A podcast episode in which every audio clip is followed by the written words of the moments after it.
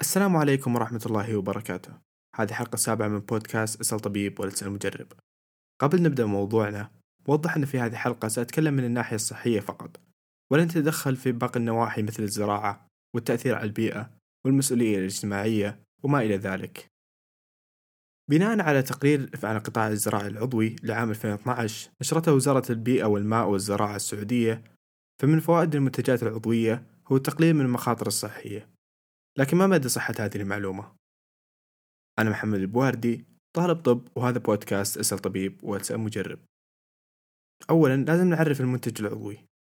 يختلف التعريف من دولة إلى أخرى لكن لخصتها منظمة الأغذية والزراعة للأمم المتحدة حين قالت ببساطة هي منتجات لا تستخدم مدخلات تخليقية مثل الأسمدة الصناعية والمبيدات التخليقية والعقاقير البيطرية والكائنات المعدلة وراثيا أو كما تعرف بال GMO والمواد الحافظة والمواد المضافة. ففي دراسات أثبتت أن المنتجات العضوية تحمل مضادات أكسدة وفيتامينات أكثر من المنتجات اللا عضوية فمثلا في تحليل شمولي لجامعة كامبريدج في عام 2014 وجدوا أن متوسط المنتجات العضوية أعلى بمضادات الأكسدة.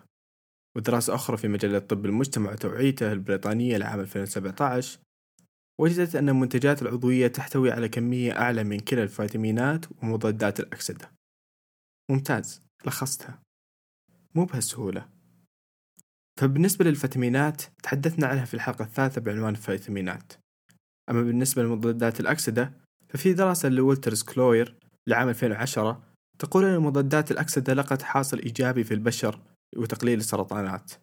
إلا أن دراسة ثانية نشرت في جاما لعام 2017 تقول أن استهلاك الكثير من مضادات الأكسدة له أثر عكسي.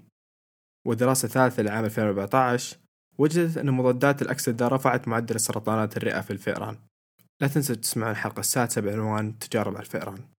احترت. صح. بعد النظر لأكثر من 16 دراسة ففي دراستين شدوا نظري.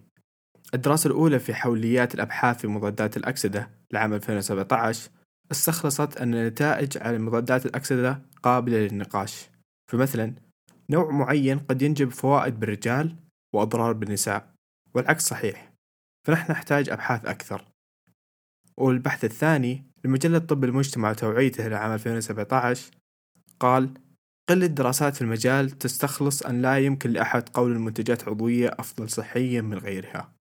وأكد كلامها دراستين نشروا في بابميد في عام 2008 و2009 الملخص كل خضار وفواكه فالأبحاث على فوائد الخضار والفواكه لا تعد ولا تحصى. ولم يتطلب أغلبهم كونها عضوية أو غير عضوية. وللأسف أغلبنا لا يتناولها بالكفاية. كان معكم محمد البواردي في بودكاست اسأل طبيب والتسأل مجرب. وشكرا.